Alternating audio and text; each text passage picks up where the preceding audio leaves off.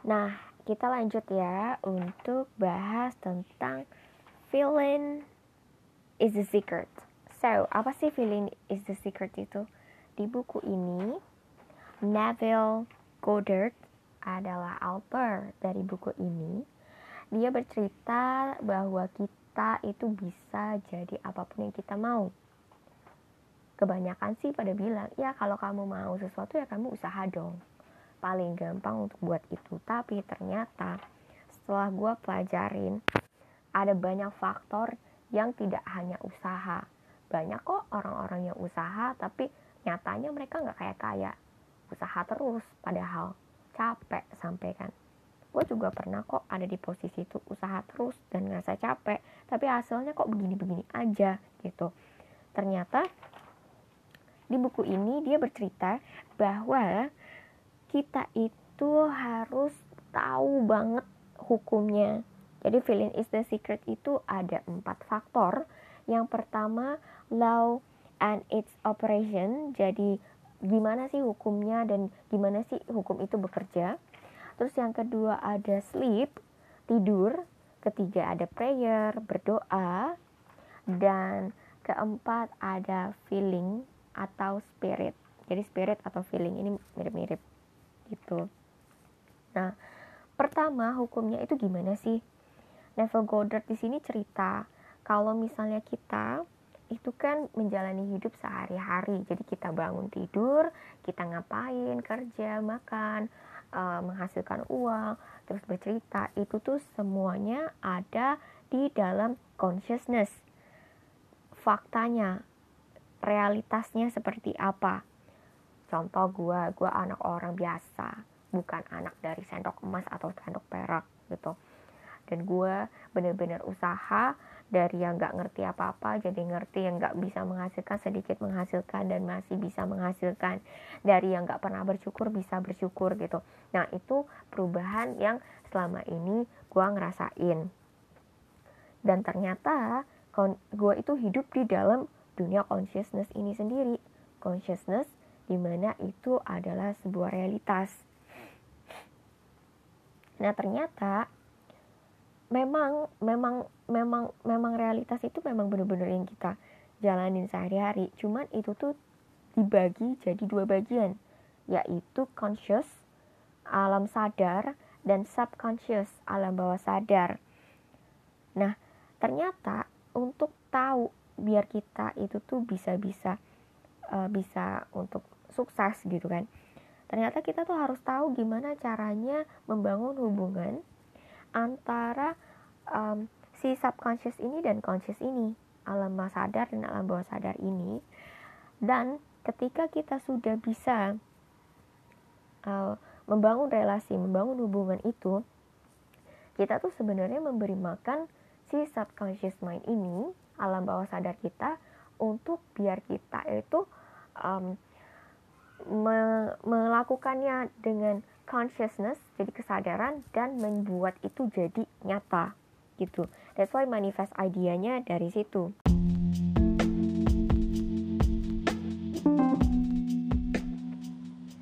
Oke, okay, masih di sini uh, tentang buku yang gue bahas, Feeling is the Secret karya Neville Goddard.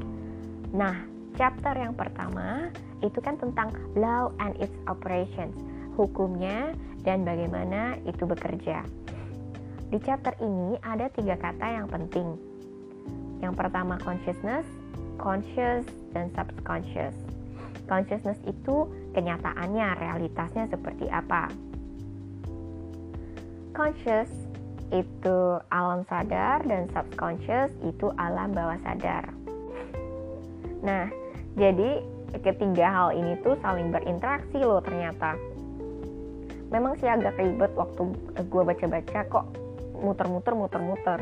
Tapi inti singkatnya yaitu kenyataan kita yang dibuat saat ini adalah karena hasil dari conscious dan subconscious itu sendiri. Conscious itu apa sih? Conscious itu ibarat tuh kayak cowok di mana dia itu uh, dunia fakta personal dan selektif dan ini tuh lebih ke arah actionnya tindakan kita keadaannya gitu yang di mana didukung oleh the subconscious. The subconscious ini dunia penyebab atau dunia karena diibaratkan seperti aspeknya perempuan yang menciptakan kreasi terus impersonal dan non selektif um, intinya adalah feeling atau perasaan. The sub uh, the subconscious ini si the subconscious ini ternyata itu tuh kan dia diibaratkan seperti perempuan. Jadi ya udah dia tidak mengoriginate ideas dia tidak bikin ide apa apa dia hanya menerima apa yang dikatakan oleh conscious itu sendiri dianggap semua itu benar. Kamu mau bilang itu jelek kamu mau bilang itu bagus semua benar. Subconscious itu seperti itu. Dia hanya menerima ide kamu. Di mana setelah ide itu diterima dirasakan dan diekspresikan maka dikerjakan oleh si conscious tadi. Gitu. Intinya adalah perasaan itu feeling itu yang menghubungkan ide dari conscious kepada subconscious. Intinya perasaan ini perantaranya yang membangun si alam bawah sadar itu. Contohnya deh dari jauh-jauh. Saya sehat dan saya akan sehat. I am healthy I will be healthy. Nah, dua hal ini berbeda banget. Kenapa? Karena saya sehat atau I am healthy itu lebih kuat feelingnya, perasaannya dibanding I will be healthy. Padahal dua-duanya sama, sama-sama pengen jadi sehat atau sehat gitu. Kenapa kok bisa kayak gitu? I am healthy, saya sehat.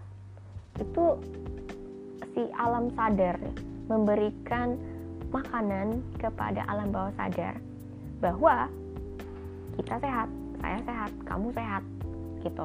Terus subconscious itu ya terima, oh kamu kan bilang kamu sehat, oh ya udah kamu sehat. Feeling uh, itu disampaikan oleh feeling kan, feeling sehat, gitu.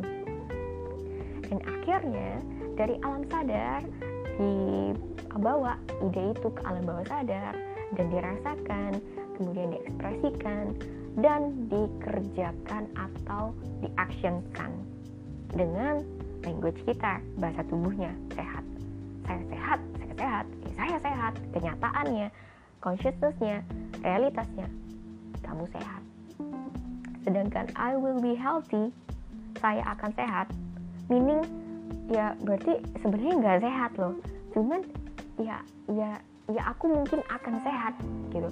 Berarti kan seolah-olah ragu dan bertanya-tanya sebenarnya kamu sehat atau enggak sih? Atau jangan-jangan nggak sehat? I will be healthy. Saya akan sehat. I will be fine. Well actually sebenarnya tidak fine gitu. Nah jadi alam bawah sadar itu ternyata tidak menerima yang abu-abu juga. Hanya ada ya tidak gitu karena I will be healthy ini berkesan seperti saya tidak sehat, hanya saya um, kemungkinan akan sehat atau mungkin bisa jadi sehat dan ragu-ragu, ya otomatis actionnya kita kita menunjukkan kita sakit. Di sini gambaran kecil yang menghubungkan antara consciousness, kenyataan, conscious, alam sadar, dan subconscious alam bawah sadar. Alam bawah sadar ini yang dari female tadi, yang aspek perempuan, yang dia terima-terima aja mentah-mentah. Terus tiba-tiba gue keinget gitu uh, salah satu quotesnya Jim Rohn yang bilang stand guard on your mind. Berhati-hatilah dengan pikiranmu. Nah, terus kok gue ngerasa kayak cocok banget nih sama si law and uh, its operationnya dari buku Feeling is the Secret karya Neville Goddard. Kenapa? karena ya berarti kita tuh harus hati-hati mikir. Karena apa yang kita pikirkan kita rasakan kemudian kita akan mengeluarkan aksi yang kita pikir itu benar gitu. Dan hasilnya ya apa yang kita pengen kan ya terjadi.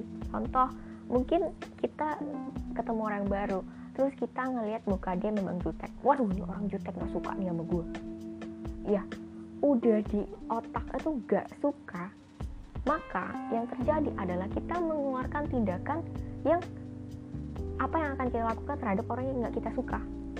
Dan akhirnya ini end orang yang tadinya sebenarnya mukanya jutek biasa aja jadi nggak suka juga sama kita gitu. Nah sebenarnya itu hanya pikiran dan itu tuh bener-bener um, gimana ya bener-bener danger banget kenapa karena ya conscious mind itu yang um, membuat kita merealisasikan dengan keadaan kita. Tuh, buat teman-teman yang mungkin ada tambahan, boleh komen ya. Nah, selanjutnya contoh lain dari subconscious me.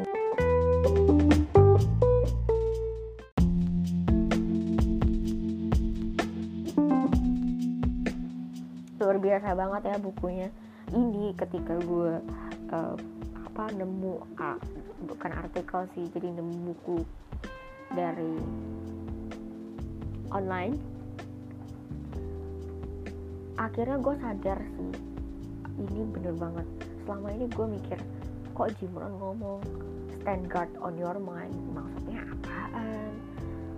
Terus um, gue mikir dia kan kasih contoh. Ketika ada orang yang taruh um, misalnya gula apa yang akan kita kita pikirkan. Pasti kan kita minum rasanya manis. Terus apa yang terjadi ketika ada orang yang taruh obat tidur misalnya? Pasti kan bahaya dong kita jadi tidur. Nah dia kasih contoh kayak gitu awalnya gue nggak ngerti. Maksudnya apaan? Tapi ternyata dia bilang hati-hati intinya adalah apa pun yang kita pikirkan itu akan diterima oleh alam bawah sadar kita jadi berhati-hati terus untuk berpikir sebelum kita menganggap itu jadi nyata.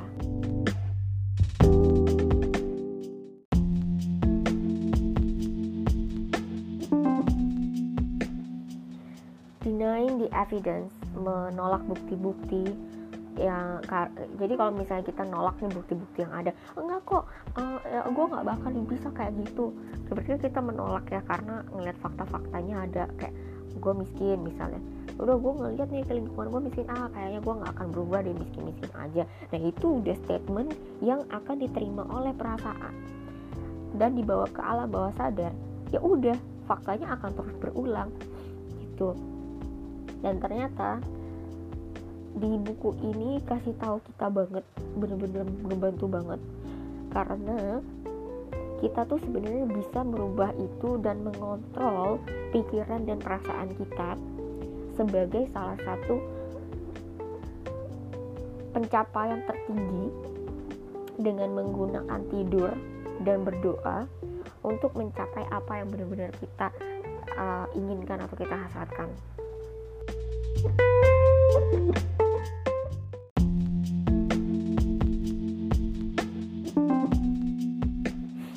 Ya udah kalau dia nggak kita nggak pengen dia marah ke kita.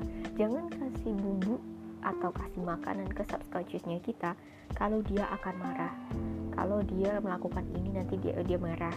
Ya udah intinya iya orang itu akan marah. Kenapa? Karena kita um, memasukkan pikiran kita bahwa dia akan marah sama gue dan uh, dia akan melakukan hal ini. Yang ibarat kata intinya dia marah. Gitu.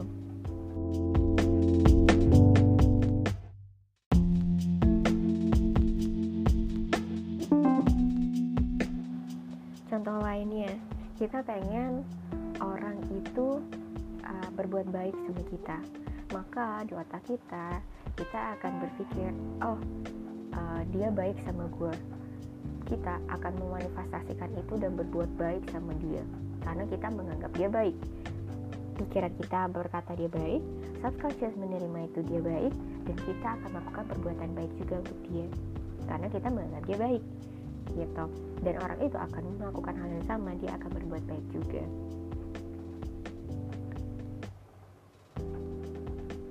Intinya adalah jangan pernah berpikir untuk uh, mengira uh, apa yang tidak mau mereka lakukan kepada kamu.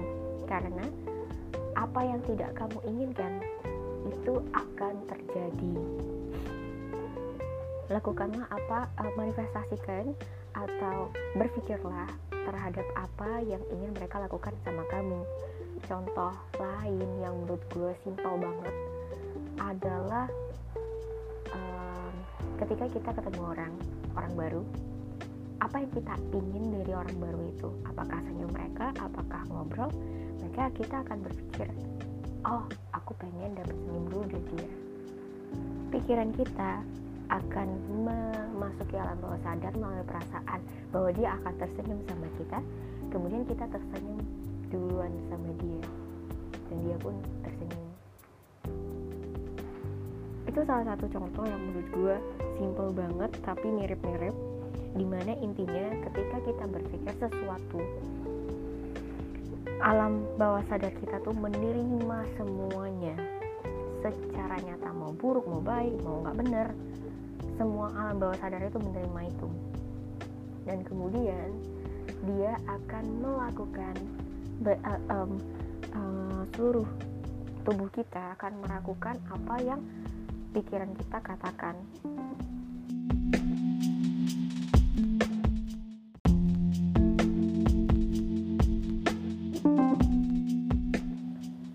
kesempatan ataupun kecelakaan itu tuh tidak ada hubungannya sama tidak ada tanggung jawabnya sama uh, fate-nya kita. Kita uh, jadi intinya baik itu keberuntungan atau kegagalan atau sial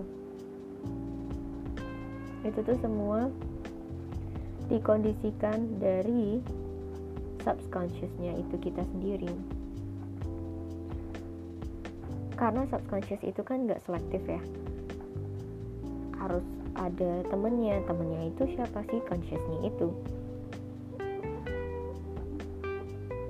Jadi dia itu nggak bisa tahu yang mana benar yang mana salah. Apa yang conscious bilang ya dia iyahin aja gitu. Dan si subconscious ini alam bawah sadar itu menerima conscious ini ya udah. Ya dia nggak benar semua. Dia percaya percaya aja. Karena dia nggak bisa bedain kan yang mana benar yang mana salah. Apalagi kalau ditambah dengan perasaan kita kita menganggap itu benar. Karena perasaan ini kan yang mencapai ke si subconsciousnya itu. Jadi jalan tengahnya adalah feelings. Alam sadar uh, si conscious melalui feeling ke si subconscious alam bawah sadar. Kalau dipikir-pikir repot juga ya maksudnya berarti ditambah jadi empat. Consciousness kesad uh, kenyataannya conscious itu alam sadar melewati si perasaan atau feeling tadi ke si alam bawah sadar. Yang intinya itu akan menyebabkan sebuah keadaan dari actionnya kita sendiri gitu. Dan itu benar banget kata Jim Rohn stand guard on your mind. Meaning kita harus hati-hati banget sama apa yang kita pikirin. Karena apa yang kita nggak pengen terjadi justru malah kejadian. Lebih baik berpikir sesuatu yang membuat kita bahagia. Sesuatu yang membuat kita bahagia kita manifestasikan itu dan membuat itu jadi nyata kita rasakan benar-benar ada. Nah di sini juga cerita. Kalau misalnya ada sebuah ayat Alkitab yang mengatakan to him that had is given. Kepada siapa yang punya akan diberikan ini agak clue-clue juga sih waktu aku baca Alkitab juga. Kenapa? Karena maksudnya apa nih? Maksudnya kok kepada orang yang ada diberikan? Berarti nggak adil dong kesian dong yang nggak punya. Terus ternyata yang gue tangkep itu tuh bener ketika kita punya meaning ketika kita memanifestasikan itu untuk punya maka ya kepada dia yang sudah merasa punya dipunyakan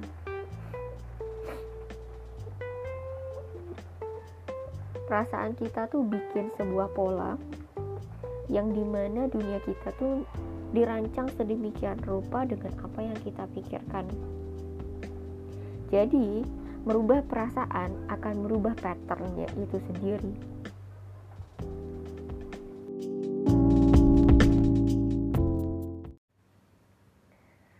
Balik lagi kita masih bahas tentang feelings is the secret nah tadi ya sebelumnya kita bahas chapter 1 di mana uh, feelings itu bekerja sesuai hukumnya dan bagaimana cara dia bekerja ternyata kita itu bisa bisa loh maksudnya kayak um, menjadi tuan untuk mengontrol apa yang kita pikirkan dan apa yang kita rasakan. Dan itu tuh akan menjadi pencapaian tertinggi kita. Ada dua cara dengan menggunakan sleep dan prayer untuk mencapai apa yang benar-benar kita inginkan. Balik lagi kita masih bahas tentang feelings is the secret. Nah, tadi ya sebelumnya kita bahas chapter 1 di mana feelings itu bekerja sesuai hukumnya dan bagaimana cara dia bekerja. Ternyata kita itu bisa bisa loh. Maksudnya kayak um, menjadi tuan untuk mengontrol apa yang kita pikirkan dan apa yang kita rasakan. Dan itu tuh akan menjadi pencapaian tertinggi kita. Ada dua cara dengan menggunakan sleep dan prayer untuk mencapai apa yang benar-benar kita inginkan.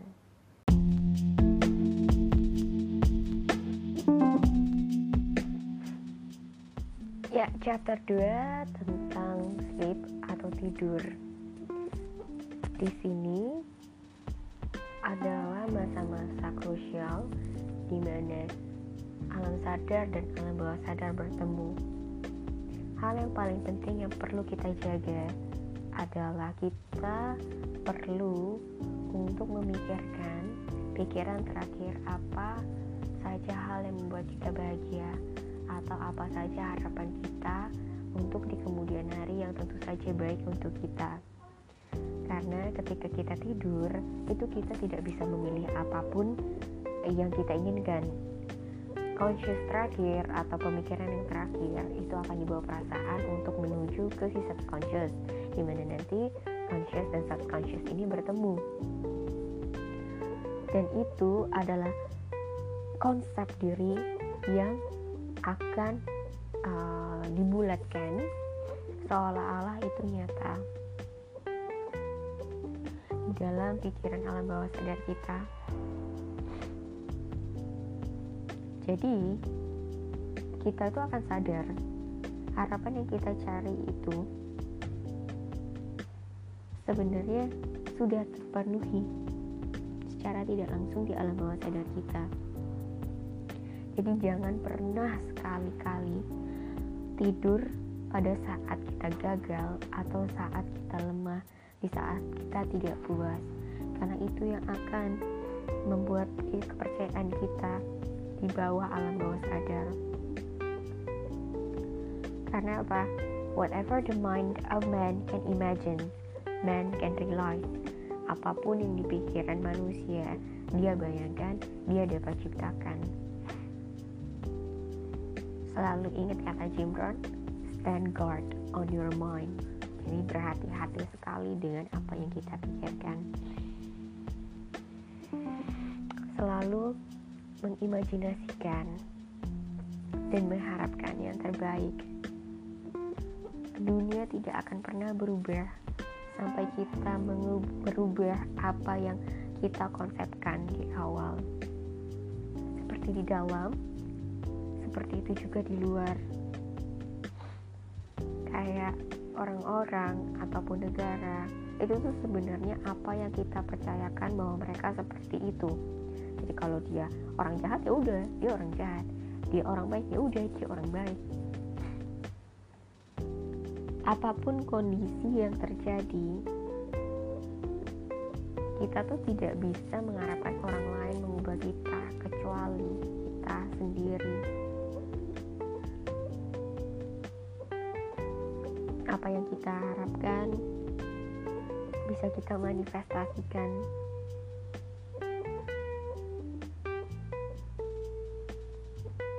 Selama kita bisa melihat dan itu di kemudian dilanjutkan dengan kepercayaan kita. Kita itu tidak akan pernah gagal kecuali kita meyakinkan diri kita bahwa kita gagal.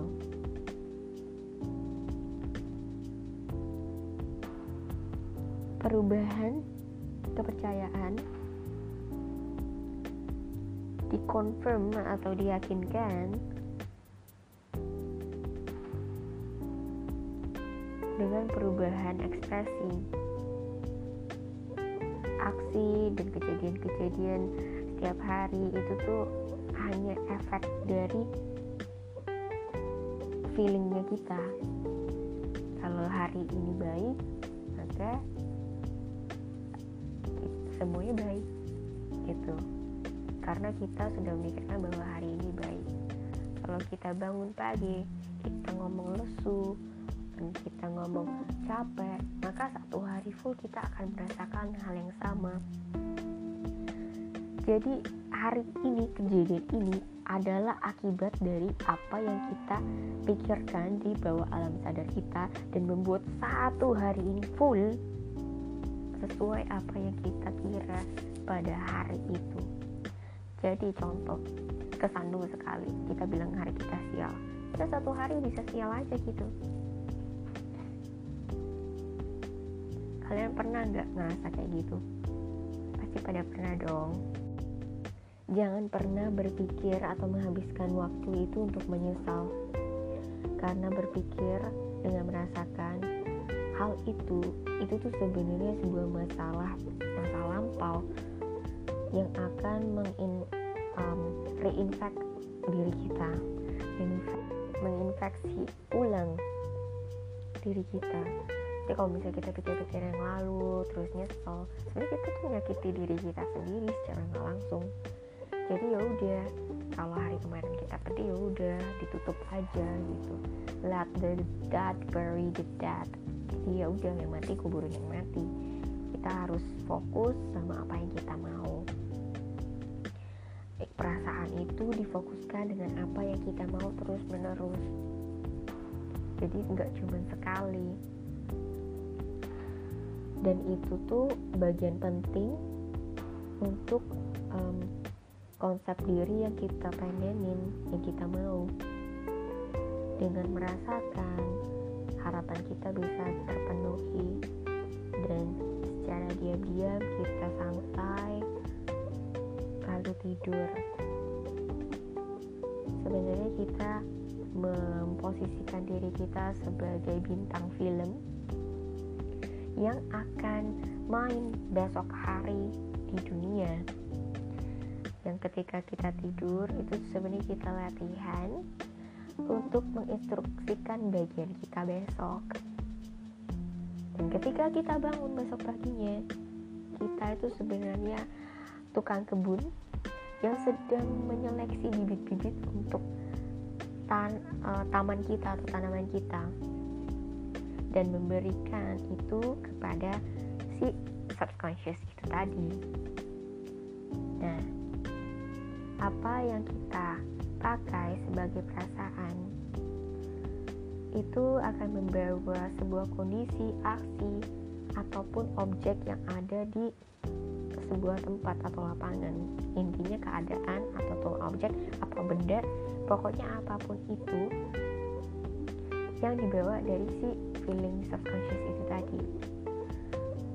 dan yang paling penting adalah kita perlu untuk tidur dengan merasakan bahwa harapan kita itu tuh sudah terpenuhi. Dan terjadilah itu pada dunia dan realitasnya. So buat kita yang ngerasa kayak aduh kok begini banget keadaan gue satu hal percayalah sebelum tidur itu sudah terjadi dan besoknya kita akan mulai mengkreasikan diri kita karena kita sudah merasakan itu untuk terjadi di bawah alam sadar kita yang dilatih pada saat kita tidur.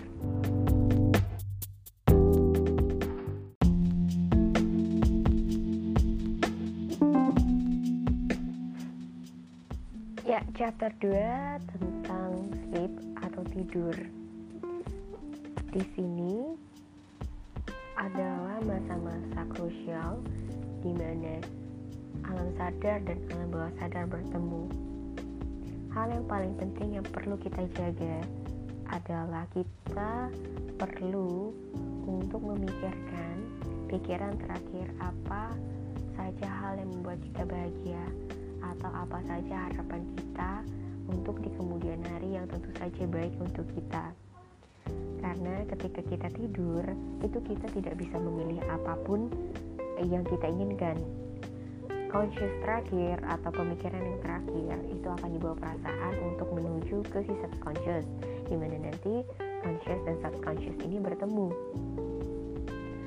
dan itu adalah konsep diri yang akan uh, dibulatkan seolah-olah itu nyata di dalam pikiran alam bawah sadar kita. Jadi kita itu akan sadar harapan yang kita cari itu sebenarnya sudah terpenuhi secara tidak langsung di alam bawah sadar kita jadi jangan pernah sekali-kali tidur pada saat kita gagal atau saat kita lemah di saat kita tidak puas karena itu yang akan membuat kepercayaan kita di bawah alam bawah sadar. Karena apa? Whatever the mind of man can imagine, man can realize. Apa pun yang dipikiran manusia, dia bayangkan, dia dapat ciptakan. Selalu ingat kata Jim Rohn, stand guard on your mind. Jadi berhati-hati sekali dengan apa yang kita pikirkan. Selalu mengimajinasikan dan mengharapkan yang terbaik. Dunia tidak akan pernah berubah sampai kita merubah apa yang kita konsepkan di awal. Seperti di dalam, seperti itu juga di luar. Kayak orang-orang ataupun negara, itu tuh sebenarnya apa yang kita percayakan bahwa mereka seperti itu. Jadi kalau dia orang jahat ya udah dia orang jahat. Dia orang baik ya udah dia orang baik.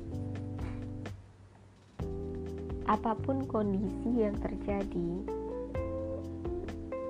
kita tuh tidak bisa mengharapkan orang lain mengubah kita kecuali kita sendiri apa yang kita harapkan bisa kita manifestasikan.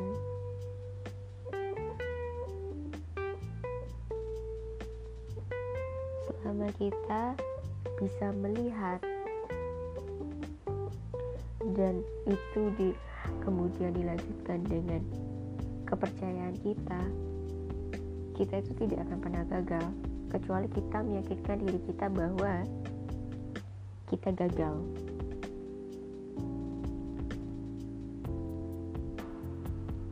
perubahan kepercayaan dikonfirm atau diyakinkan dengan perubahan ekspresi aksi dan kejadian-kejadian setiap hari itu tuh hanya efek dari feelingnya kita. Kalau hari ini baik semoga semuanya baik gitu. Karena kita sudah memikirkan bahwa hari ini baik. Kalau kita bangun pagi kita ngomong lesu dan kita ngomong capek maka satu hari full kita akan merasakan hal yang sama. Jadi hari ini kejadian ini adalah akibat dari apa yang kita pikirkan di bawah alam sadar kita dan membuat satu hari ini full sesuai apa yang kita kira pada hari itu. Jadi contoh kesandung sekali. Kita bilang hari kita sial. Kita satu hari bisa sial aja gitu. Kalian pernah nggak ngerasa kayak gitu? Pasti pada pernah dong. Jangan pernah berpikir atau menghabiskan waktu itu untuk menyesal. Karena berpikir dengan merasakan hal itu itu tuh sebenarnya sebuah masalah masa lampau yang akan mengin um, reinfect diri kita menginfeksi ulang diri kita. Jadi kalau misalnya kita pikir-pikir yang lalu terus nyesel sebenarnya kita tuh menyakiti diri kita sendiri secara nggak langsung. Jadi ya udah kalau hari kemarin kita pedih ya udah ditutup aja gitu. Let the dead bury the dead jadi ya udah yang mati kuburin yang mati. Kita harus fokus sama apa yang kita mau.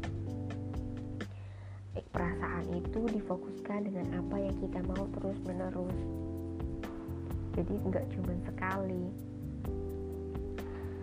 Dan itu tuh bagian penting untuk um, konsep diri yang kita pengenin yang kita mau. Dengan merasakan harapan kita bisa terpenuhi. Dan secara diam-diam kita santai lalu tidur. Sebenarnya kita memposisikan diri kita sebagai bintang film yang akan main besok hari di dunia. Yang ketika kita tidur itu sebenarnya kita latihan untuk menginstruksikan bagian kita besok dan ketika kita bangun besok paginya kita itu sebenarnya tukang kebun yang sedang menyeleksi bibit-bibit untuk tan uh, taman kita atau tanaman kita dan memberikan itu kepada si subconscious itu tadi. Nah, apa yang kita pakai sebagai perasaan itu akan membawa sebuah kondisi, aksi, ataupun objek yang ada di sebuah tempat atau lapangan. Intinya keadaan atau objek atau benda, pokoknya apa pun itu yang dibawa dari si feeling subconscious itu tadi. Dan yang paling penting adalah kita perlu untuk tidur dengan merasakan bahwa harapan kita itu tuh sudah terpenuhi. Dan terjadilah itu pada dunia dan realitasnya.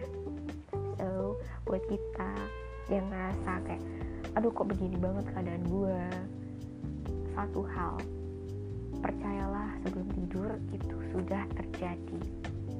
Dan besoknya kita akan mulai mengkreasikan diri kita karena kita sudah merasakan itu untuk terjadi di bawah alam sadar kita yang dilatih pada saat kita tidur.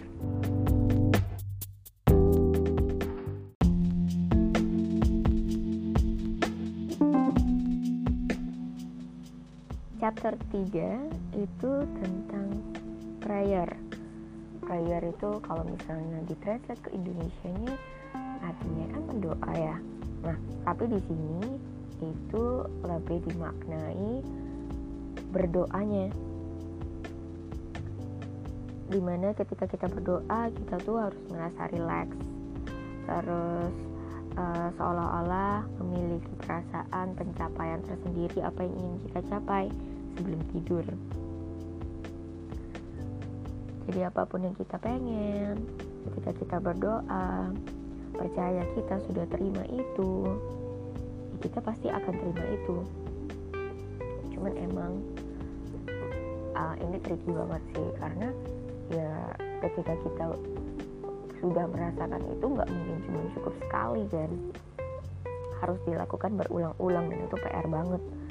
Di buku Think and Grow Rich itu juga ada sebuah cerita di mana seorang pendeta yang punya visi tinggi tapi tidak punya dana yang cukup untuk memenuhi visinya dia.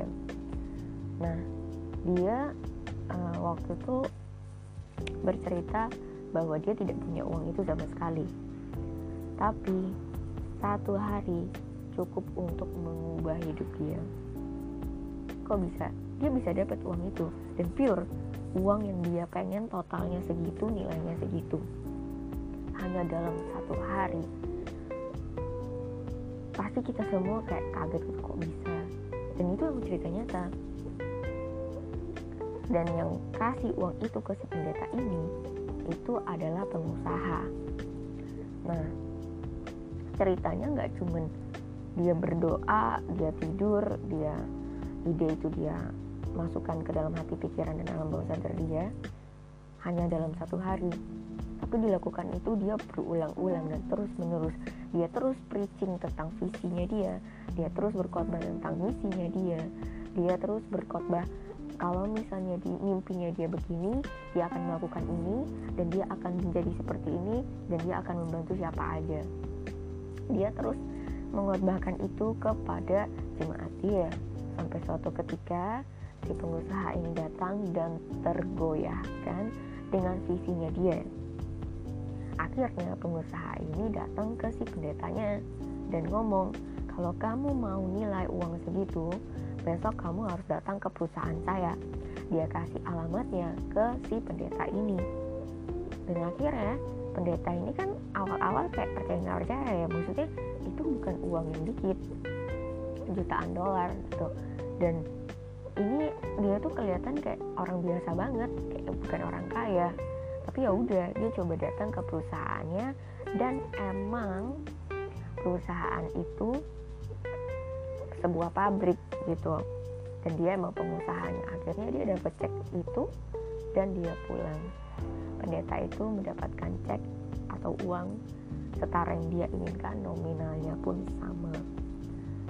Jadi ketika kita berpikir segala sesuatu mustahil maka terjadilah apa yang kita pikirkan itu. Tapi ketika kita berpikir segala sesuatu itu mujizat segala sesuatu itu keajaiban maka terjadi juga seperti itu bahwa hidup kita penuh dengan keajaiban-keajaiban dan hidup kita juga akan penuh dengan sesuatu yang luar biasa. Itu hanya saja memang hal-hal seperti itu tidak terjadi secara langsung.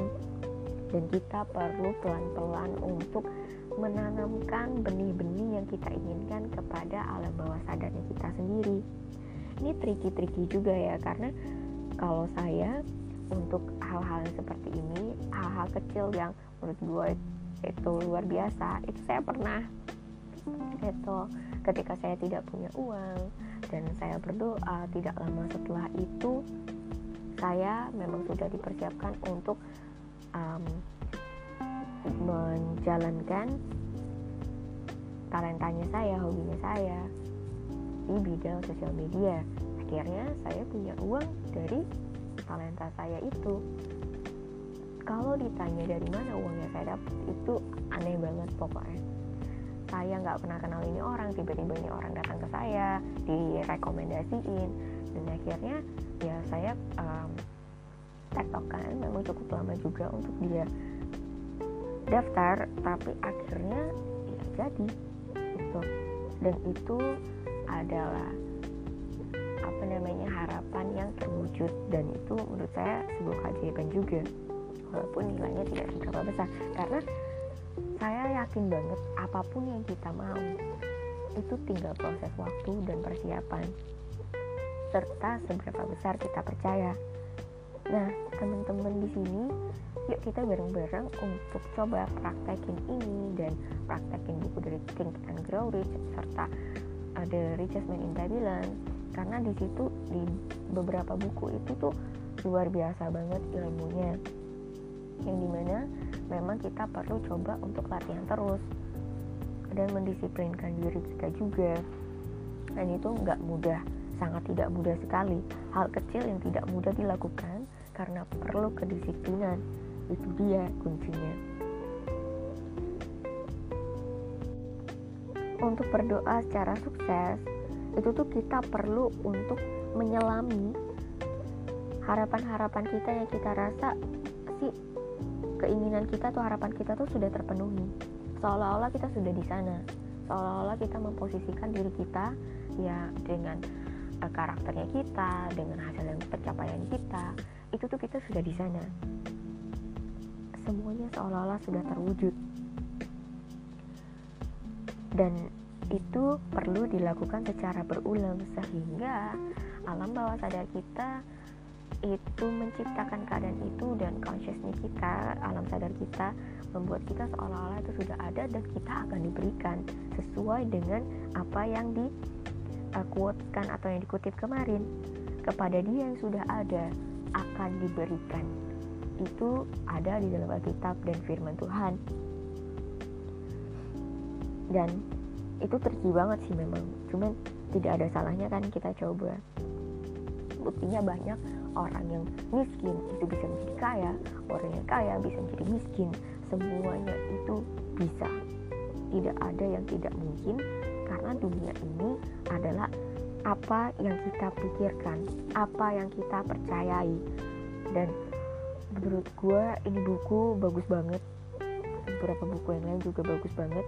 Kenapa? Karena kita itu sebenarnya diajarkan untuk mengenal kemampuan kita sebagai seorang manusia di bawah bimbingan Tuhan dan menjadi apa yang uh, beliau kehendaki Tuhan kehendaki di dalam hidup kita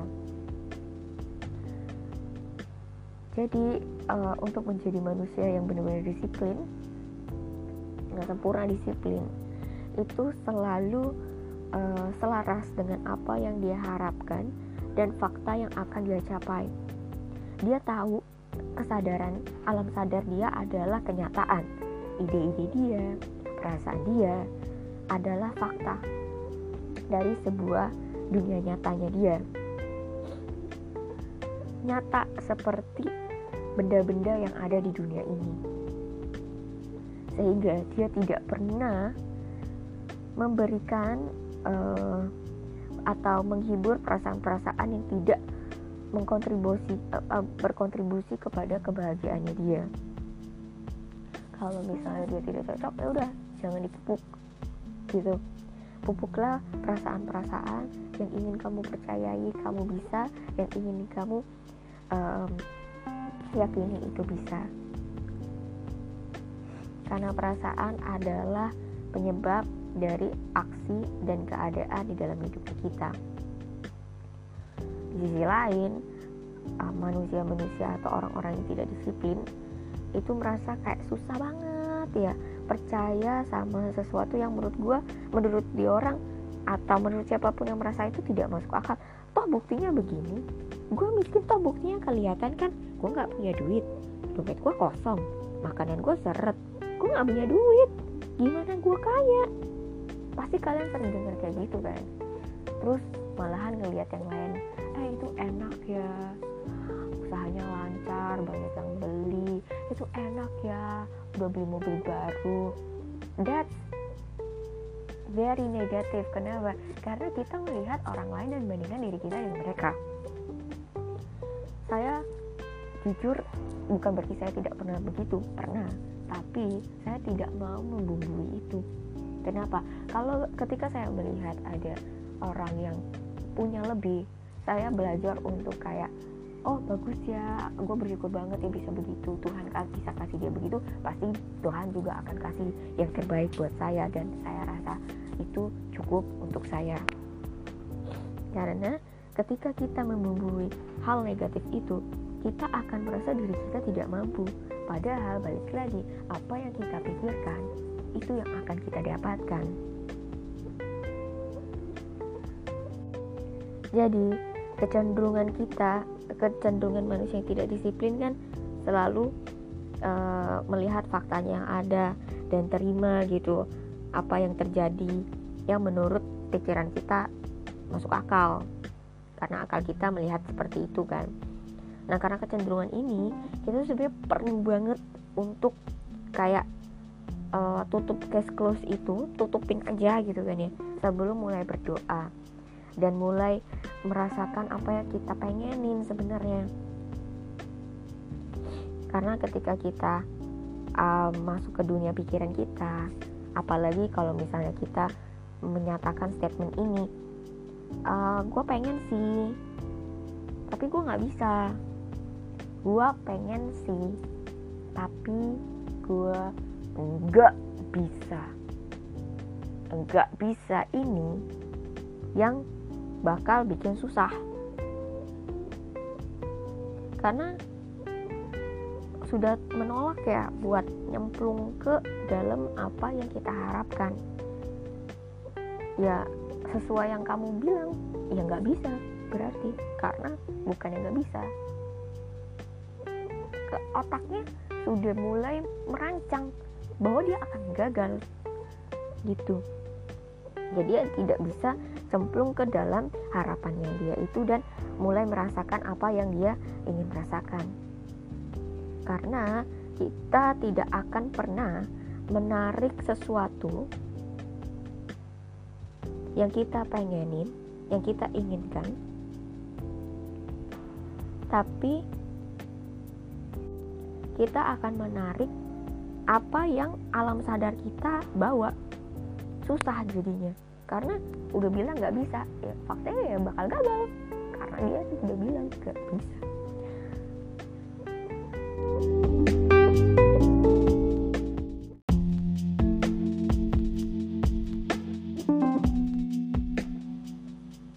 chapter 3 itu tentang prayer. Prayer itu kalau misalnya di translate ke Indonesia nya artinya kan berdoa ya. Nah tapi di sini itu lebih dimaknai berdoanya. Di mana ketika kita berdoa kita tuh harus merasa relax. Terus uh, seolah-olah memiliki perasaan pencapaian tersendiri apa yang ingin kita capai sebelum tidur. Jadi apa pun yang kita pengen ketika kita berdoa percaya kita sudah terima itu kita pasti akan terima itu.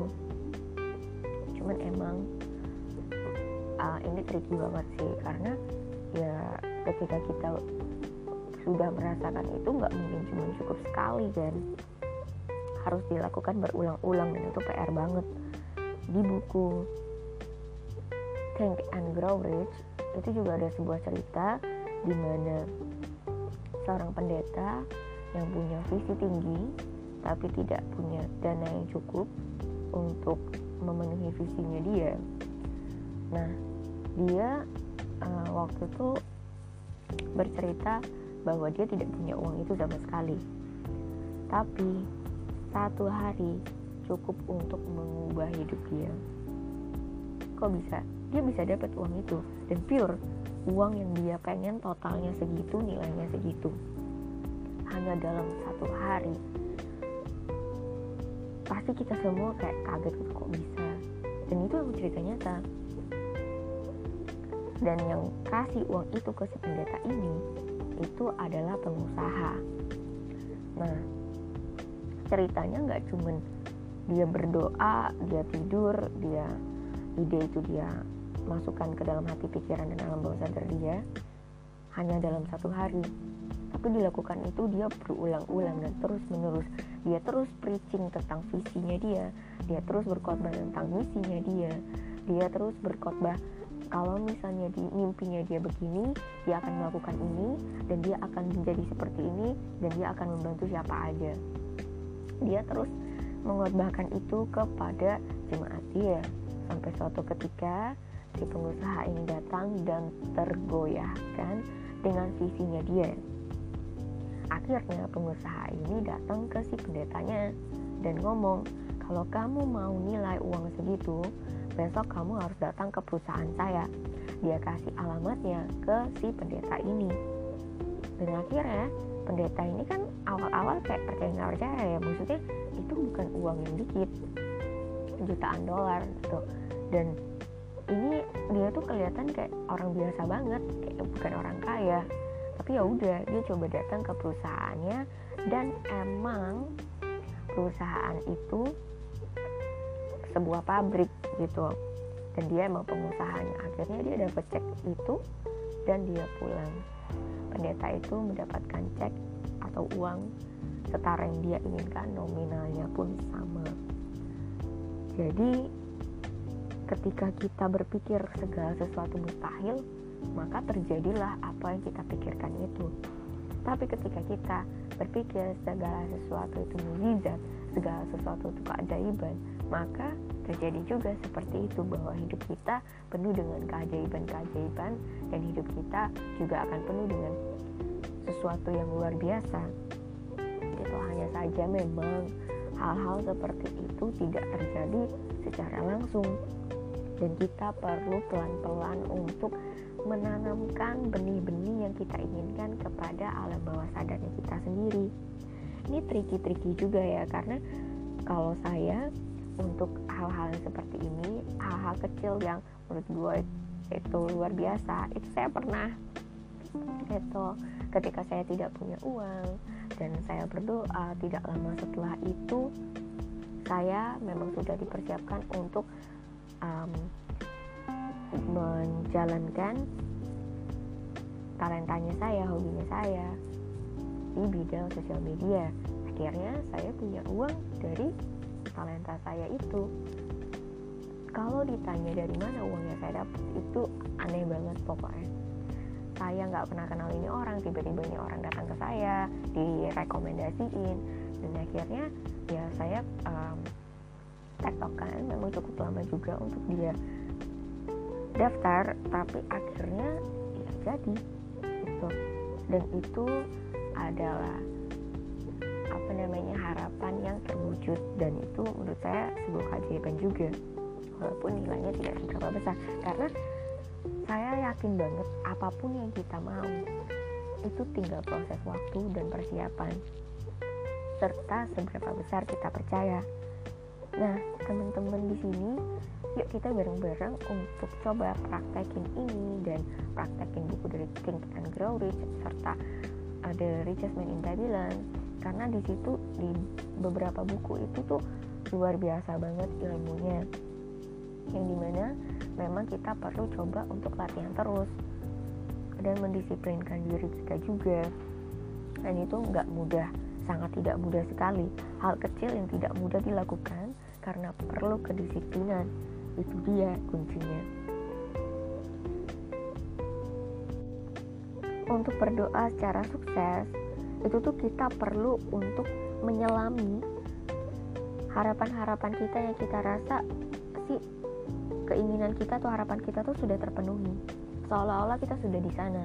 Seolah-olah kita memposisikan diri kita ya dengan uh, karakternya kita dengan hasil yang pencapaian kita itu tuh kita sudah di sana.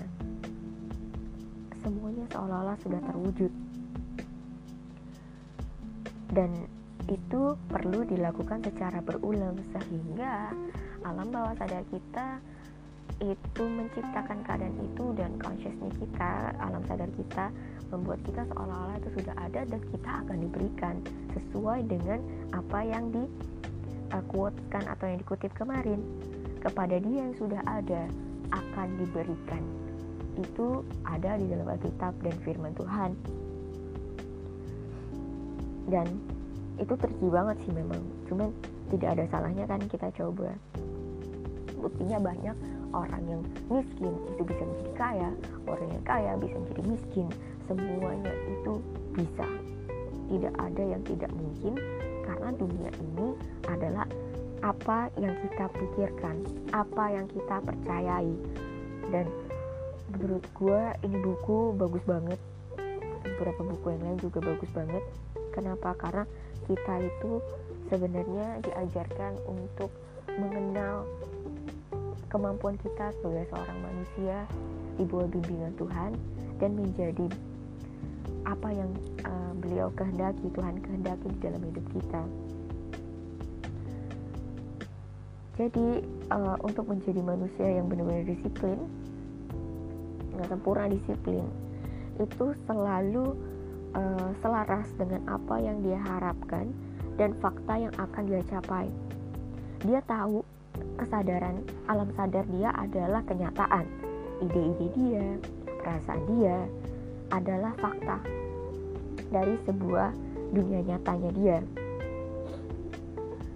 Nyata seperti benda-benda yang ada di dunia ini. Sehingga dia tidak pernah memberikan uh, atau menghibur perasaan-perasaan yang tidak mengkontribusi uh, uh, berkontribusi kepada kebahagiaannya dia kalau misalnya dia tidak cocok ya udah jangan dipupuk gitu pupuklah perasaan-perasaan yang ingin kamu percayai kamu bisa yang ingin kamu um, yakini itu bisa karena perasaan adalah penyebab dari aksi dan keadaan di dalam hidup kita. Di sisi lain, ah, manusia-manusia atau orang-orang yang tidak disiplin itu merasa kayak susah banget ya percaya sama sesuatu yang menurut gue, menurut di orang atau menurut siapa pun yang merasa itu tidak masuk akal. Toh buktinya begini, gue miskin toh buktinya kelihatan kan, gue nggak punya duit, dompet gue kosong, makanan gue seret, gue nggak punya duit, gimana gue kaya? pasti kalian sering dengar kayak gitu kan. Terus malahan ngelihat yang lain eh itu enak ya usahanya lancar banyak yang beli. Itu enak ya udah beli mobil baru. That's very negative. Kenapa? Karena kita melihat orang lain dan bandingkan diri kita dengan mereka saya jujur bukan berarti saya tidak pernah begitu pernah. Tapi saya tidak mau membumbui itu. Kenapa? Kalau ketika saya melihat ada orang yang punya lebih, saya belajar untuk kayak oh bagus ya gue bersyukur banget ya bisa begitu Tuhan kan bisa kasih dia begitu. Pasti Tuhan juga akan kasih yang terbaik buat saya dan saya rasa itu cukup untuk saya. Karena ketika kita membumbui hal negatif itu kita akan merasa diri kita tidak mampu padahal balik lagi apa yang kita pikirkan itu yang akan kita dapatkan. Jadi, kecenderungan kita, kecenderungan manusia yang tidak disiplin kan selalu uh, melihat faktanya yang ada dan terima gitu apa yang terjadi yang menurut pikiran kita masuk akal karena akal kita melihat seperti itu kan. Nah, karena kecenderungan ini, kita sebenarnya perlu banget untuk kayak uh, tutup case close itu tutupin aja gitu kan ya sebelum mulai berdoa dan mulai merasakan apa yang kita pengenin sebenarnya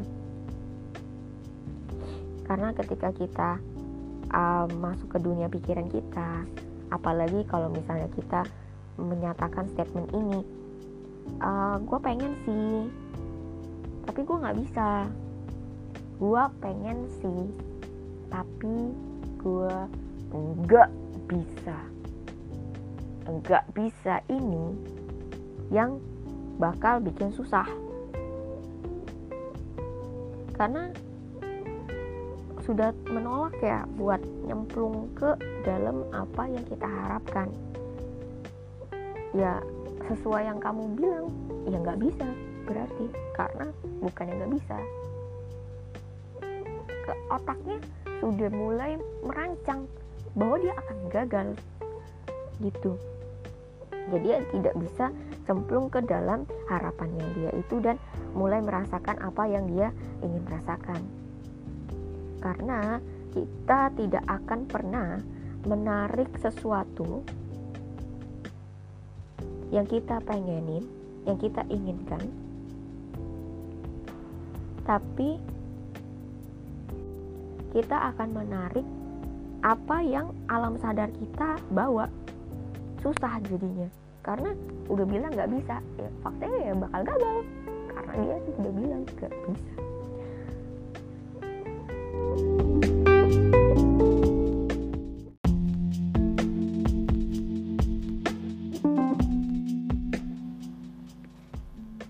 di prayer. Nah prayer ini ceritanya kenapa dibilang bermanfaat dan kita perlu banget untuk coba menyelami harapan-harapan kita. Karena ketika perasaan kita perang nih ngelawan si keinginan itu ya yang menang ya pasti perasaan. Kok bisa sih? Contoh deh ketika kita berharap bahwa kita makan uh, pengen makan sushi susinya sushi yang kelas bintang 5 misalnya mahal. Itu kan harapan kita. Tapi perasaan itu akan bilang waduh nggak mungkin lah makan sushi. Orang lu makan aja biasanya nasi sama garam gimana mau makan sushi? Perasaan itu yang di pertama dari pikiran terus bukti ngeliat yang fakta yang ada. Terus perasaan itu akan timbul oh iya ya kayaknya gue nggak akan bisa makan sushi deh walaupun nanti rasanya kecil tapi itu tuh bermanfaat banget efek banget. Kenapa? Ya pasti perasaan menang. Gimana harapannya mau menang orang perasaannya kuat banget kok. Gitu. Ditambah lagi ada buktinya. Nah jadi ketika kita uh, sudah meyakinkan melalui perasaan bahwa itu tidak akan kita bisa makan sushi sama sekali ya otomatis tidak akan pernah bisa sampai kapan pun. Padahal kalau misalnya kita percaya berharap uh, itu bisa entah kapan pun itu pasti bisa kita benar-benar uh, mengimajinasikan kita berdoa kita tidur entah dengan cara apa pun dunia itu tuh bisa kasih kita apa yang kita mau. Aneh banget contoh deh. Dulu gue pengen banget makan pizza. Bukannya gue nggak mampu tapi gue nggak mau aja keluarin uang untuk beli pizza. Tapi gue pengen makan pizza. Apa yang gue lakuin? Gue lihat gambar pizza. Terus gue berpikir oh oh pizzanya enak ya kayaknya makaronnya. Terus abis eh, bukan makaron apa sosisnya terus abis itu kalau ditambahin sambal enak ya apalagi kalau misalnya ada mayones. Terus kalau misalnya gue makannya pas lapar-lapar waduh luar biasa enak kayak itu kayak enak banget sih. Ya sebenarnya gue nggak mau beli juga karena buat hemat sih tujuannya. Dan waktu itu gue juga kerja kan jadi kayak uh, buat makan-makan kayak gitu jarang banget. Gue berapa hari ya waktu itu? Ya mikirnya sekitar dua harian atau tiga harian nggak lama setelah itu bos gue waktu itu dapet uh, entah kayak appreciation atau apa terus dia ajak kita semua makan pizza. Pizzanya persis di atasnya ada sosis sosis ditambah ya makanan western lain spaghetti segala macem. Dan itu menurut gue kayak wow. Wow banget sih. Gue nggak perlu keluarin duit. Gue makan plus ada tambahan lain walaupun uh, in the end adalah meeting kerja tapi ya tetap aja gue makan apa yang gue mau. Dan itu tuh luar biasa banget sih menurut gue hal kecil yang menurut gue perlu disyukuri karena uh, kita apa namanya mendoakan itu dan berharap untuk itu dan kita memposisikan diri kita untuk itu. Aneh dunia itu aneh banget. Selama kita percaya kita imani Tuhan akan memberikan dengan cara yang luar biasa nah selanjutnya um, contoh lain tentang berdoa intinya kita harus rileks dan terus membubuhi pikiran kita dengan hal-hal yang kita inginkan.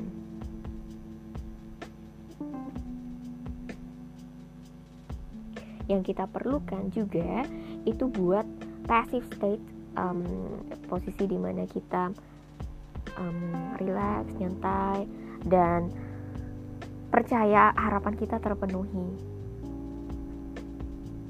Seolah itu sudah jadi punya kita. Ya maka akan diberikan kepada kita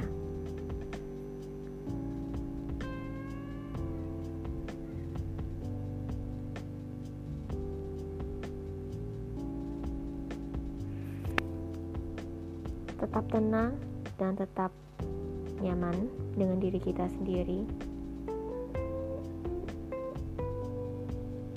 Dan kita terus melakukan hal itu. Intinya kita percaya.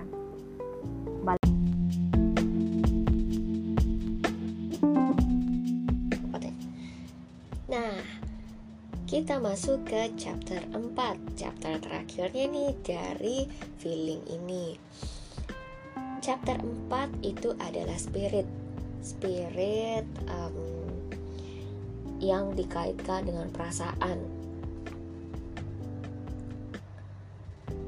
Jadi ketika kita sudah melihat apa yang kita bisa rasakan imajinasikan itu. Kita kasih energi kita ekspresikan seolah-olah kita sudah ada di posisi itu. Kita tuh melepaskan sebuah usaha untuk membuatnya jadi nyata sebenarnya. Ada perasaan tertentu yang terasosiasi dengan setiap ide yang ada di pikiran setiap manusia. Ketika kita bisa menangkap perasaan itu dan me membuat seolah-olah harapan atau keinginan kita sudah jadi nyata itu perasaan itu sudah jadi milik kita dan kita jadi di situ di posisi itu. Itu tuh kita sudah seolah-olah seperti merasuki apa yang kita inginkan apa yang kita pengen capai apa yang kita ingin jadikan diri kita seperti itu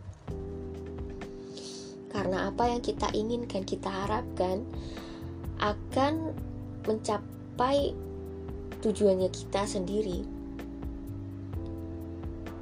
Kenapa? Karena faith atau iman itu adalah sebuah perasaan. Kita tidak akan pernah menarik apa pun yang kita mau, tapi kita akan menarik apa yang ingin kita jadikan diri kita kembali lagi. To him that hate it shall be given. And to him that not had had not it shall be taken away. Jadi kepada dia yang sudah punya akan diberikan. Kepada siapa siapa yang tidak punya ia akan tidak akan diberikan. Tidak akan punya sampai selama-lamanya. Oleh sebab itu ketika kita merasakan diri kita ingin jadi seperti apa kita sudah jadi kepada kita juga itu akan diberikan. Kenapa? Karena kita itu apa yang kita percayai diri kita. Kalau kita percaya orang baik, kita orang baik. Kita akan melakukan hal baik pastinya. Dan apa yang tidak baik pasti akan kita jauhi. Jadi kita perlu hidup uh, di dalam perasaan yang kita ingin kita jadi kita ingin diri kita jadi apa dan apa yang kita inginkan terjadi dalam hidup kita Kenapa? Karena ketika manusia percaya dengan saran yang diberikan kepada dirinya dan atau ide saran, ide imajinasi dia dan melakukannya, dia itu uh, mempersiapkan diri dia sendiri untuk mendapatkan realita sukses yang dia inginkan terjadi di dalam hidupnya. Jadi di sini ada empat step atau empat tahapan. Yang di mana yang pertama kita perlu tahu bagaimana um, hukum itu bekerja dan beroperasi. Ada subconscious ada conscious dan ada consciousness. Yang kedua itu kita perlu mengontrol perasaan kita dengan sleep dan prayer di mana kita harus ada di posisi um, tenang seolah-olah seperti meditasi atau setengah tidur dan kita merasakan atau mengimajinasikan apa yang kita inginkan. Dan seolah-olah ada di posisi itu. Dan yang terakhir nomor empat adalah spirit atau perasaan itu sendiri yang kita bumbui atau kita pelihara agar kita mendapatkan apa yang kita inginkan dan beraksi seolah-olah kita sudah menjadi seperti itu. Itu akan menarik diri kita kepada orang-orang atau siapa pun yang bisa mendukung diri kita untuk lebih sukses lagi. Ada sebuah cerita yang sangat berkesan menurut saya dari buku Think and Grow Rich di mana Edwin C. Barnes bisa menjadi partner dari Thomas Alva Edison. Ilmuwan terkenal yang pastinya kita tahu dia siapa. Dia membuat banyak sekali alat-alat yang kita pakai untuk bahkan itu membantu untuk saat sampai saat ini. Salah satunya adalah telepon. Telepon yang dulu uh, teleponnya itu kan diputar ya nomornya gitu kan sekarang habis dari nomornya diputar nomornya dipencet. Sekarang bukan dipencet lagi di touch disentuh ke layar. Wow. Itu semua awal mulanya berkat dari Thomas Alva Edison. Nah ceritanya Edwin. Burns ini kok bisa jadi partner partnernya si Thomas? Jangan-jangan dia orang kaya ya? Ternyata Edwin C. Burns bukan orang kaya. Dia orang yang gak punya apa-apa sama sekali. Dan dia itu ibarat kata seperti pria desa lah. Pria yang benar-benar gak punya papa yang dia ke kota dia naik kereta barang dan turun ke eh, kota di tempat di mana Thomas Alva Edison berada. Tapi ketika dia turun dari kereta itu di pikiran dia, di pola pikirnya Edwin C. Barnes dia adalah partner dari Thomas Alva Edison Padahal dia masih muda, tapi dia sudah punya kekuatan untuk itu. In the end, ketika dia bertemu dengan Thomas Alva Edison, dia nggak langsung ketemu Thomas, dia hanya jadi seorang office boy yang tugasnya otomatis pasti bebersih dan gak ada hubungannya sama sekali dengan partnernya Thomas. Apakah Edwin C. Burns berhenti ketika dia melihat kenyataan bahwa dia seorang office boy dan dia tidak bisa menjadi partner dari Thomas Alva Edison? Enggak, dia nggak berhenti dari situ. Dia tetap membuat ide itu tetap ada di pikiran sadar dia melalui perasaan dia bawa ke alam bawah sadar dia tidur bangun pagi bekerja selalu seperti itu. Bahkan dia menemani Thomas Alva Edison ketika semua sales atau semua pekerjaannya dia sudah pulang. Dia lihat bagaimana Thomas Alva Edison benar-benar into his job buat sesuatu buat alat sesuatu yang bisa membantu banyak umat manusia untuk buat perubahan dan um, Edwin C. Burns ini melihat passion dari Thomas Alva Edison itu sendiri di mana Thomas sendiri sudah punya tim sales untuk menjual produknya dia dan dia sempat diajakin untuk jadi sales atau penjual timnya marketing dari Thomas Alva Edison dan anehnya anehnya banget nih dia si Edwin C. Barnes ini menolak untuk jadi sales ataupun marketingnya Thomas Alva Edison. Pasti kita mikirnya aneh ya kok dia tolak? Toh kan dia naik pangkat justru bagus dong. Alasannya cuma satu. Kata dia dia cuma pengen jadi partner Thomas Alva Edison atau tidak sama sekali. Jadi pikiran dia tuh jelas banget dia pengen jadi itu partner Thomas Alva Edison. Padahal kenyataannya dia sekarang itu kan office boy ya. Jauh banget ya partner sama office boy gitu kan. Dan dia itu tidak mau yang lain-lain.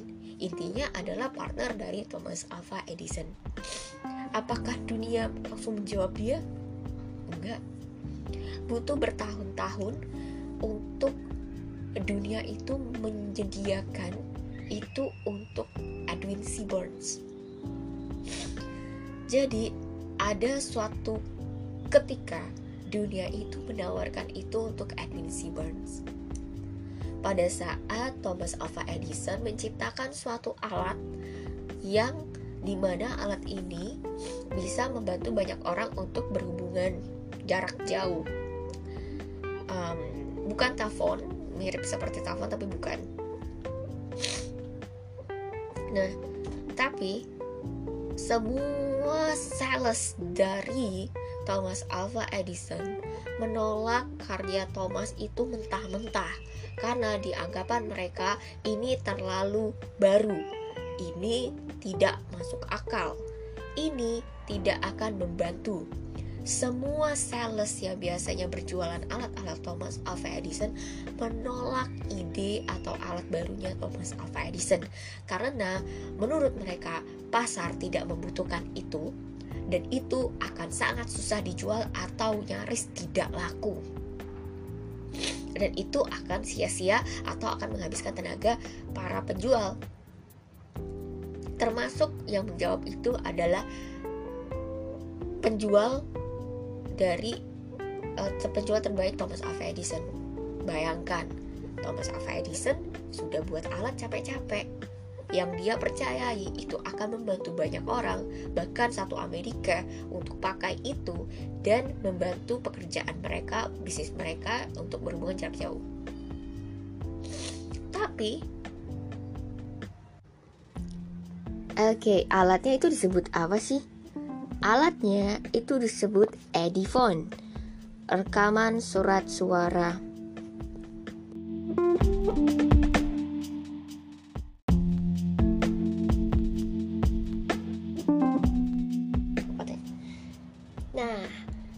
Kita masuk ke chapter 4 Chapter terakhirnya nih dari feeling ini.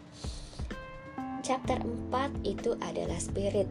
Spirit um, yang dikaitkan dengan perasaan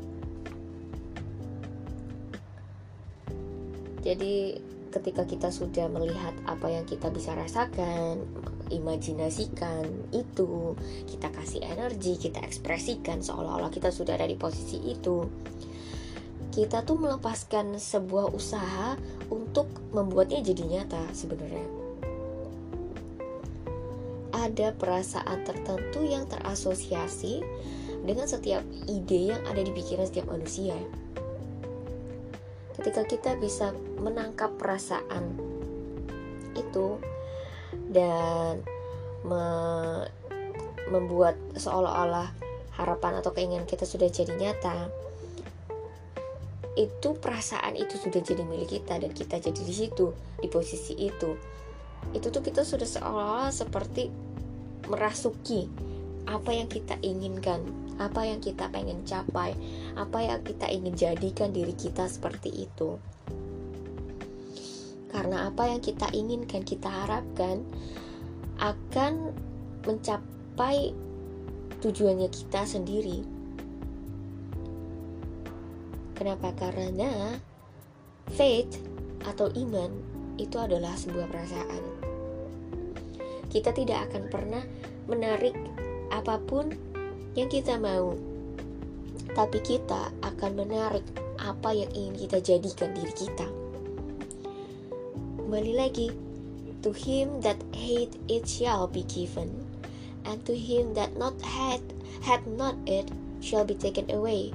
Jadi kepada dia yang sudah punya akan diberikan kepada siapa siapa yang tidak punya ia akan tidak akan diberikan tidak akan punya sampai selama-lamanya oleh sebab itu ketika kita merasakan diri kita ingin jadi seperti apa kita sudah jadi kepada kita juga itu akan diberikan. Kenapa? Karena kita itu apa yang kita percayai diri kita. Kalau kita percaya orang baik, kita orang baik. Kita akan melakukan hal baik pastinya. Dan apa yang tidak baik pasti akan kita jauhi. Jadi kita perlu hidup uh, di dalam perasaan yang kita ingin kita jadi kita ingin diri kita jadi apa dan apa yang kita inginkan terjadi dalam hidup kita Kenapa? Karena ketika manusia percaya dengan saran yang diberikan kepada dirinya dan atau ide saran, ide imajinasi dia dan melakukannya, dia itu uh, mempersiapkan diri dia sendiri untuk mendapatkan realita sukses yang dia inginkan terjadi di dalam hidupnya. Jadi di sini ada empat step atau empat tahapan yang di mana yang pertama kita perlu tahu bagaimana um, hukum itu bekerja dan beroperasi ada subconscious ada conscious dan ada consciousness. Yang kedua itu kita perlu mengontrol perasaan kita dengan sleep dan prayer di mana kita harus ada di posisi um, tenang seolah-olah seperti meditasi atau setengah tidur dan kita merasakan atau mengimajinasikan apa yang kita inginkan seolah-olah ada di posisi itu dan yang terakhir nomor empat adalah spirit atau perasaan itu sendiri yang kita bumbui atau kita pelihara agar kita mendapatkan apa yang kita inginkan dan beraksi seolah-olah kita sudah menjadi seperti itu. Itu akan menarik diri kita kepada orang-orang atau siapa pun yang bisa mendukung diri kita untuk lebih sukses lagi. Ada sebuah cerita yang sangat berkesan menurut saya dari buku Think and Grow Rich di mana Edwin C. Barnes bisa menjadi partner dari Thomas Alva Edison ilmuwan terkenal yang pastinya kita tahu dia siapa dia membuat banyak sekali alat-alat yang kita pakai untuk bahkan itu membantu untuk saat sampai saat ini salah satunya adalah telepon telepon yang dulu uh, teleponnya itu kan diputar ya nomornya gitu kan sekarang habis dari nomornya diputar, nomornya dipencet. Sekarang bukan dipencet lagi, di touch, disentuh ke layar. Wow. Itu semua awal mulanya berkat dari Thomas Alva Edison. Nah, ceritanya Edwin. Burns ini kok bisa jadi partner partnernya si Thomas jangan-jangan dia orang kaya ya ternyata Edwin Burns bukan orang kaya dia orang yang gak punya apa-apa sama sekali dan dia itu ibarat kata seperti pria desa lah pria yang benar-benar gak punya papa yang dia ke kota dia naik kereta barang dan turun ke eh, kota di tempat di mana Thomas Alva Edison berada tapi ketika dia turun dari kereta itu di pikiran dia, di pola pikirnya, Edwin C. Barnes, dia adalah partner dari Thomas Alva Edison. Padahal dia masih muda, tapi dia sudah punya kekuatan untuk itu. End, ketika dia bertemu dengan Thomas Alva Edison, dia nggak langsung ketemu Thomas, dia hanya jadi seorang office boy yang tugasnya otomatis pasti bebersih dan gak ada hubungannya sama sekali dengan partnernya Thomas. Apakah Edwin C. Burns berhenti ketika dia melihat kenyataan bahwa dia seorang office boy dan dia tidak bisa menjadi partner dari Thomas Alva Edison? Enggak, dia nggak berhenti dari situ.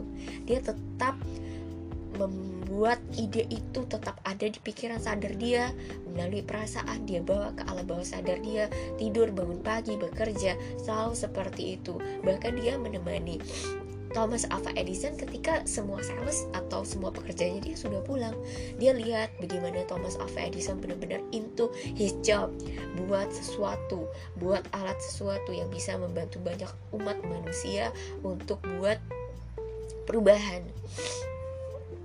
dan um, Edwin C. Barnes ini melihat passion dari Thomas Alva Edison itu sendiri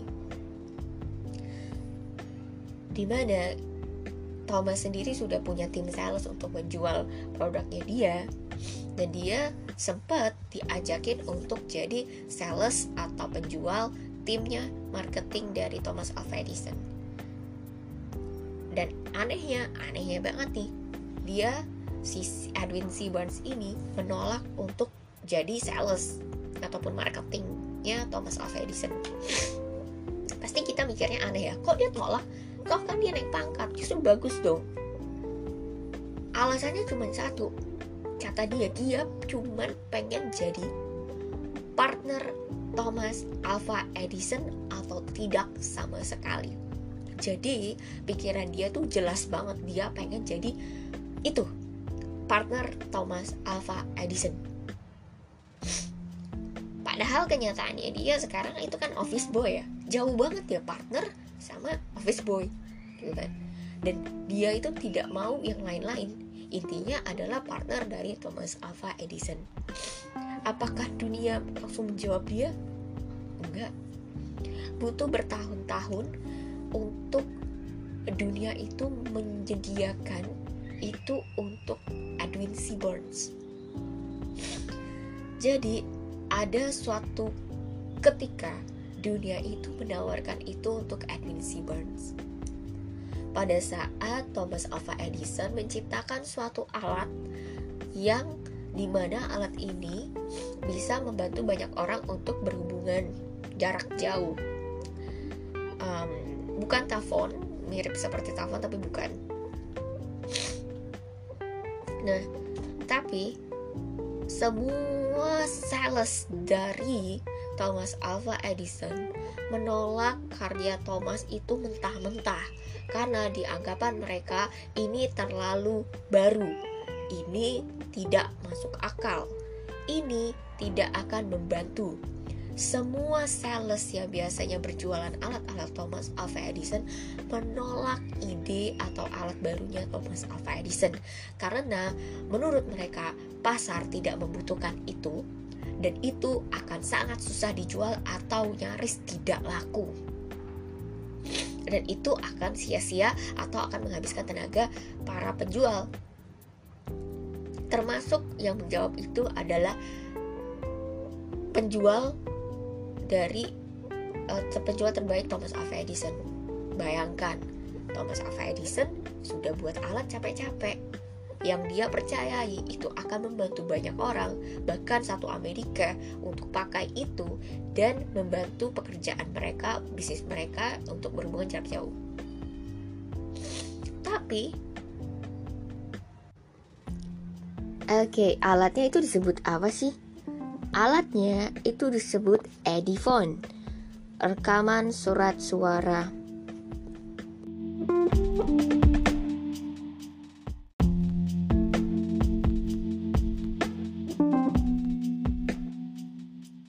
Masih di cerita Ediphone, Edwin C. Burns, dan Thomas Alva Edison. Yang terakhir itu kan kita lagi bahas Ediphone tuh ya. Ternyata alat yang untuk berhubungan jarak jauh ataupun untuk merekam suara itu itu dijual bisa dijual oleh Edwin C. Barnes karena kan terakhir semua salesnya Thomas Alva Edison tolak tuh idenya Thomas mentah-mentah hanya Edwin. Barnes dengan gagah berani maju ke depan untuk menawarkan bantuan menjual itu.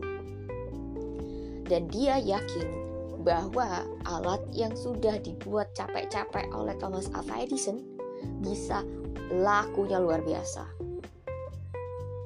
Ya pada saat itu Thomas Alva Edison kaget. Semua sales dia yang handal menolak itu semua dan menganggap itu ide gila atau ide yang tidak masuk akal. Sedangkan Edwin C. Burns datang dengan menawarkan bantuan yang di mana Edwin C. Burns melihat ini adalah peluang besar untuk dia menjadi partner dari Thomas Alva Edison. Dan Edwin C. Burns ternyata nih cerita punya cerita ketika dia bekerja selama uh, lumayan lama dengan Thomas Alva Edison, dia itu mengumpulkan baju-baju bagus. Jadi uangnya dia beli baju-baju mewah dan dia taruh di dalam lemarinya dia sekitar dua pasang atau tiga pasang untuk dia um, pakai ketika itu dibutuhkan. Dan ternyata semua yang dia persiapkan itu terpakai baik itu dari baju sales, dia belajar dari sales, dia juga mengerti untuk apa dan passionnya apa dari alat itu diciptakan. Yang pada akhirnya semua orang pun percaya dengan apa yang Edwin. Barnes katakan dan manfaatnya. Dan ternyata lagi Edwin. Burns bisa menjual mesin itu hampir ke seluruh Amerika. Luar biasa sekali kan imajinasi seorang pria dari desa yang tidak punya apa-apa bisa benar-benar mendapatkan apa yang dia mau. Dia tidak berharap untuk ke mana-mana, dia cuma berharap satu, dia menjadi partner dari Thomas Alva Edison dan dia bisa membangun sebuah um, lembaga penjualan untuk Thomas Alva Edison dan mereka menjadi partner. Coba bayangkan ketika Edwin masuk ke dalam tim sales. Mungkin dia juga akan berpikir sama dengan semua sales yang ada di situ bahwa mesin itu tidak layak untuk dijual dan ide itu tidak masuk akal. Tetapi karena dia tetap selalu ingin menjadi partner dari Thomas Alva Edison, dia mendapatkan kesempatan untuk itu dan peluang membuktikannya.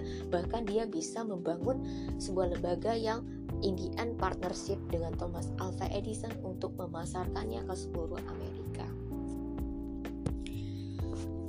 Jadi balik lagi kita harus tahu apa yang kita mau. Kita semua belajar untuk itu dan ini hanya kutipan cerita dari apa yang um, yang terjadi dalam hidup kita sebenarnya adalah rancangan pola pikir atau alam bawah sadar kita. Gue inget banget dulu ketika gue ngomong sama saudara gue, aduh lima tahun lagi gue jadi apa ya? Kita jadi apa ya?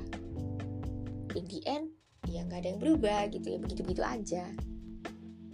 Yang ternyata jawabannya adalah kita, gue tepatnya tidak mengharapkan sesuatu yang wow terjadi. Dan terbukti alam bawah sadar itu sudah membuktikan. Gue senang banget baca buku ini kayak sudah menjawab berarti ya. Apa yang gue tuh bener-bener berarti tidak menggambarkan dengan jelas ke alam bawah sadar tidak membibitkan itu untuk goalnya gue dan itu tuh um, wasting time banget ternyata.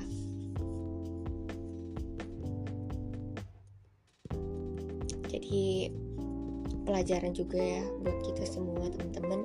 Biar kita tahu apa yang kita mau dan mulai meminta untuk itu menjadikannya untuk itu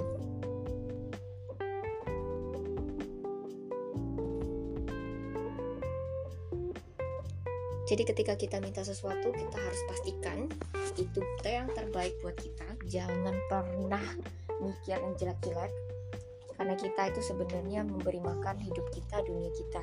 Dan kita merekapitulasikan itu, mengulang itu untuk uh, diberikan kepada kita. Semoga buku ini dan rangkuman ini bermanfaat buat teman-teman sekalian ya. So, keep thinking about optimistic happen to your life and the luck will be yours. Have a great day.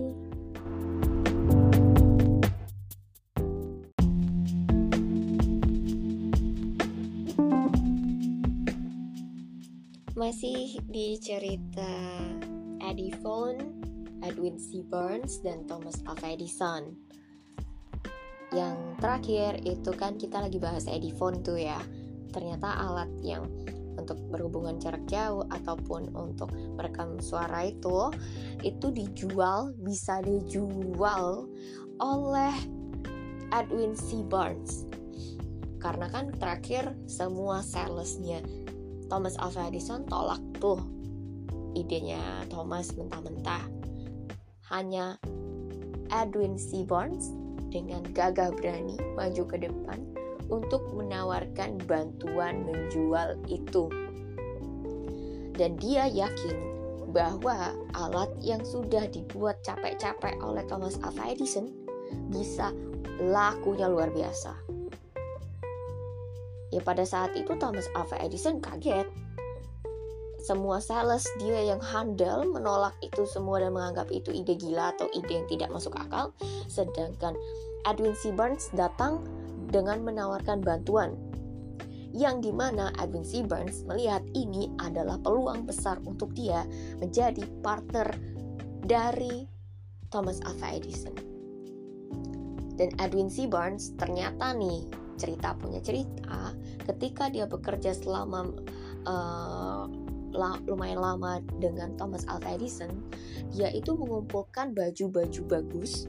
Jadi uangnya dia beli baju-baju mewah dan dia taruh di dalam lemarinya dia sekitar dua pasang atau tiga pasang untuk dia um, pakai ketika itu dibutuhkan. Dan ternyata semua yang dia persiapkan itu terpakai baik itu dari baju sales, dia belajar dari sales, dia juga mengerti untuk apa dan passionnya apa dari alat itu diciptakan. Yang pada akhirnya semua orang pun percaya dengan apa yang Edwin. Barnes katakan dan manfaatnya. Dan ternyata lagi, Edwin. Burns bisa menjual mesin itu hampir ke seluruh Amerika. Luar biasa sekali kan imajinasi seorang pria dari desa yang tidak punya apa-apa bisa benar-benar mendapatkan apa yang dia mau. Dia tidak berharap untuk ke mana-mana, dia cuma berharap satu, dia menjadi partner dari Thomas Alva Edison dan dia bisa membangun sebuah um, lembaga penjualan untuk Thomas Alva Edison dan mereka menjadi partner. Coba bayangkan ketika Edwin masuk ke dalam tim sales. Mungkin dia juga akan berpikir sama dengan semua sales yang ada di situ bahwa mesin itu tidak layak untuk dijual dan ide itu tidak masuk akal. Tetapi karena dia tetap selalu ingin menjadi partner dari Thomas Alva Edison, dia mendapatkan kesempatan untuk itu dan peluang membuktikannya bahkan dia bisa membangun sebuah lembaga yang in the end partnership dengan Thomas Alva Edison untuk memasarkannya ke seluruh Amerika. Jadi balik lagi kita harus tahu apa yang kita mau. Kita semua belajar untuk itu dan ini hanya kutipan cerita dari apa yang um, um, yang terjadi dalam hidup kita sebenarnya adalah rancangan pola pikir atau alam bawah sadar kita. Gue inget banget dulu ketika gue ngomong sama saudara gue aduh lima tahun lagi gue jadi apa ya? Kita jadi apa ya? In the end ya nggak ada yang berubah gitu ya begitu begitu aja. Yang ternyata jawabannya adalah kita gue tepatnya tidak mengharapkan sesuatu yang wow terjadi dan terbukti. Alam bawah sadar itu sudah membuktikan. Gue senang banget baca buku ini kayak sudah menjawab berarti ya. Apa yang gue tuh bener-bener berarti tidak menggambarkan dengan jelas ke alam bawah sadar tidak membibitkan itu untuk goalnya gue dan itu tuh um, wasting time banget ternyata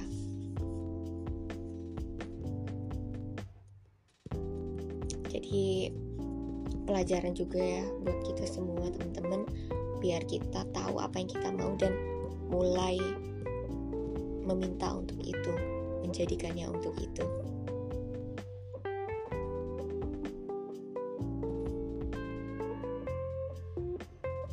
Jadi ketika kita minta sesuatu, kita harus pastikan itu yang terbaik buat kita. Jangan pernah mikir yang jelek-jelek.